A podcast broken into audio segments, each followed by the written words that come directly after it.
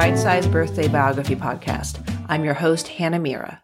This is a daily podcast which shines a spotlight on a person born on this day at some point in history somewhere in the world who made a positive, lasting impact. Today, October 25th, we're going to celebrate the birth and life of Chief Funmilayo Ransome Kuti. She was born on this day in 1900. Chief Funmilayo Ransome Kuti was a glorious tree who produced equally glorious fruit.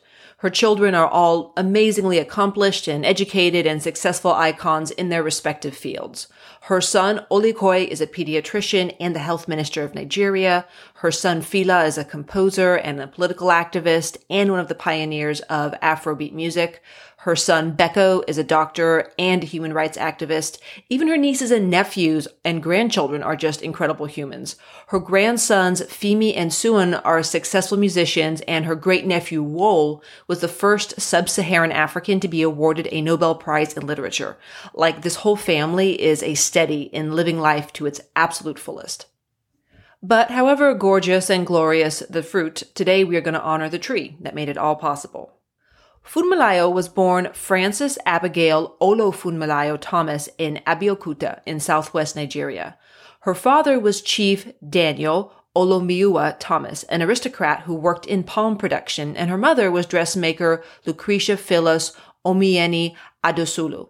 Like most of the world, education back then was seen as a boy's prerogative, but thankfully her parents were super progressive and she was one of the first group of six girls to attend Abeokuta Grammar School in 1914, the first year it became co-ed. She would attend for five years before moving to finishing school in England in 1919. During her three years there, she learned French and music and dressmaking and elocution. These were all considered the staples of proper womanhood. While she was there, she switched from her Christian birth name and began to just go by Funmilayo. She returned to Abeokuta and she began a career as a teacher. Two years later, she married school principal and minister Israel Oludotun Ransome Kuti. He was a descendant of the prestigious political Ransome Kuti family, widely known for its outstanding contributions to medicine, art, and education.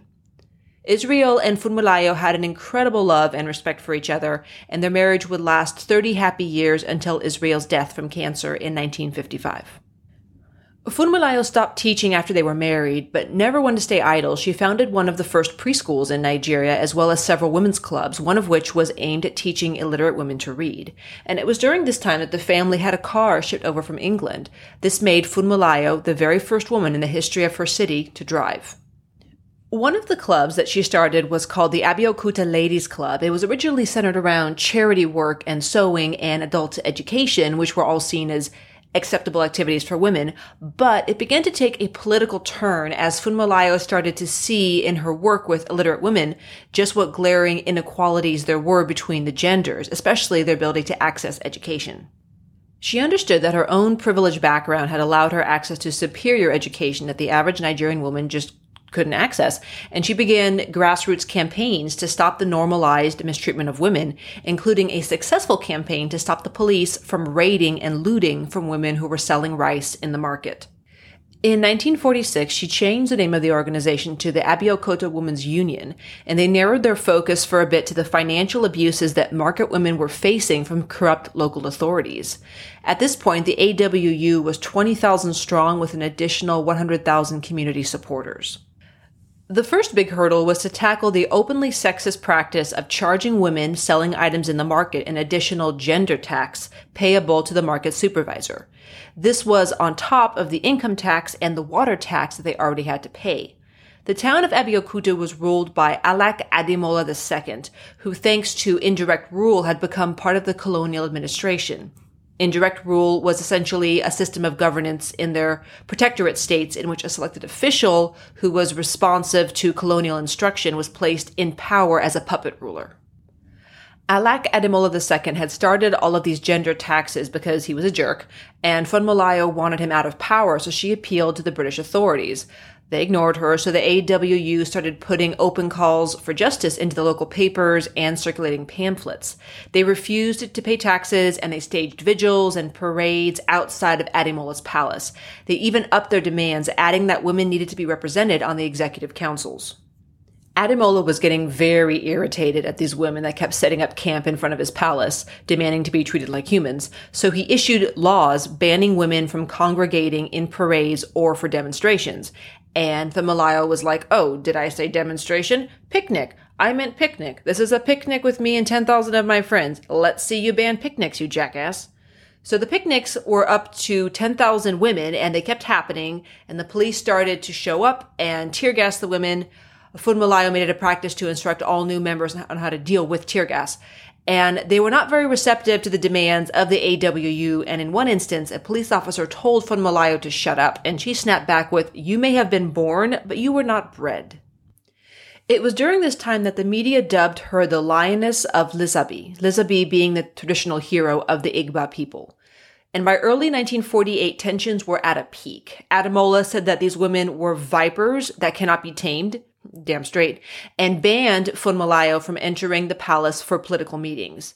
The AWU blocked the palace doors and Funmilayo got into a scuffle with a British officer as she tried to grab his steering wheel and he had to literally pull her fingers off the steering wheel to get away the public was beginning to get behind the AWU at this point, so Ademola acquiesced a bit and he removed the women only market tax and he assigned someone to investigate their other demands. He ended up abdicating temporarily the following year and the newspapers began to follow Funmilayo's work much more closely as she was the most passionate and visible mover and shaker in their country. She next set her sights on colonialism and how it was impacting Nigeria. Funmilayo was selected as the only woman to travel to England to protest a proposed Nigerian constitution on behalf of the National Council of Nigeria and the Cameroons. As this was a great opportunity to advance her cause, she lectured at many organizations, both government and private, about the issues that women in Nigeria were facing. An article that she wrote for the Daily Worker newspaper about how colonialism was hurting Nigerian women got a lot of backlash from the Brits. But regardless, she was chosen to represent Abeokuta at a Western Provinces conference in Nigeria the next year, and once again, she was the only woman there. She continued to discuss the systemic disenfranchisement of women and the need to abolish indirect rule in Nigeria. That same year, she suggested starting a Nigerian women's union to combat gender inequality, and it was formed, with the AWU becoming the Abeokuta branch. She would spend the next few years traveling around Nigeria setting up branches. In the early 1950s, she was granted a Nigerian chieftaincy title with the Western House of Chiefs, putting her in charge of the Yoruba people. She was the first woman in the history of the Western House of Chiefs. This period of her life was a bittersweet one as Israel died on the 6th of April 1955 from prostate cancer.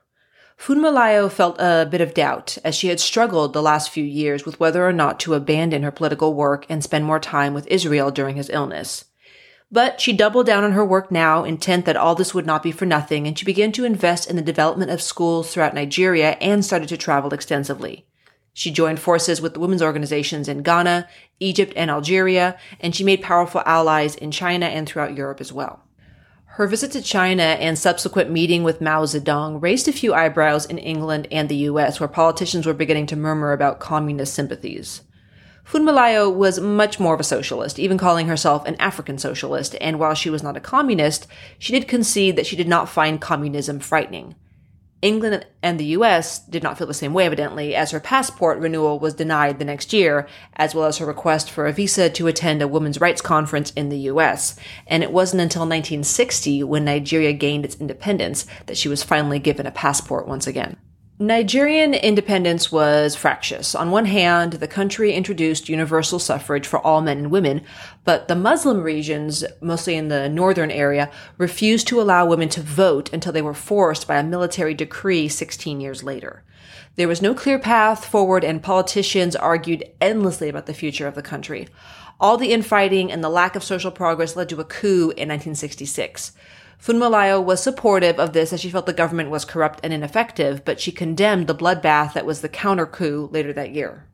The late 60s saw her beginning to gain recognition for her life of service to her country as she was honored with membership in the Order of the Niger as well as the Lenin Peace Prize and an honorary doctorate and a consultancy to the Federal Minister of Education. During this time, she briefly went by Anikulapo Kuti, which can be translated to hunter who carries death in a pouch, or warrior who carries strong protection. In the early 70s, the new government began to turn a skeptical eye towards her and her son Fela. Fela was a nightclub owner and a musician and an outspoken critic of the Nigerian government. He was thrown in prison for his beliefs, and his home and his business were raided frequently. Fela turned his property into a commune called the Kalakuta Republic, which was a safe haven for his political friends who needed to escape military authority abuse. In the winter of 1974, the police raided his nightclub using tear gas and axes, and Fela was injured. In retaliation, he released an album called Zombie, in which he compared the military to mindless killing machines. And that was the last straw for the government. On February 18, 1977, Funmilayo visited Fela at his home. While they were inside talking, 1,000 armed soldiers surrounded the house. A signal was given, and the 1,000 men smashed their way in through doors and windows, destroying every item in the house and savagely beating every person there. The 77 year old Funmilayo ran upstairs to escape them, but one of the soldiers cornered her in a bedroom and threw her out of a second story window onto the concrete below. She fell into a coma and never awoke. On April 13, 1978, her heart finally stopped.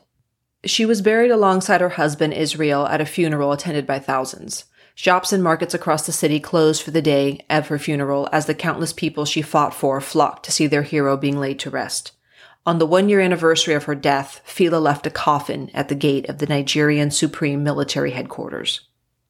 In 2012, the Nigerian government proposed putting her face on a currency note, but her grandson Seun pointed out that this was asinine as they were the ones who killed her in the first place and had never even apologized to the family. When pressed, the government said that she had been attacked by 1,000 unknown soldiers. To date, Chief Funmilayo Ransome Kuti is a beloved and iconic figure of gender equality and activism in Nigeria. Her biographer Cheryl Johnson Odimino said no other Nigerian woman of her time ranked as such a national figure or had such international exposure and connections. She was an icon among icons, and it was such a pleasure learning about her, and I hope that you enjoyed learning about her too. My sources today were Wikipedia, UNESCO, and Al Jazeera. Thank you so much for joining me for our birthday celebration of the Lioness of Lisabi, Chief Funmilayo Ransome Kuti. Please join me tomorrow when we celebrate the birth and life of Tennessee Claflin, the first woman to found a Wall Street brokerage firm. See you then.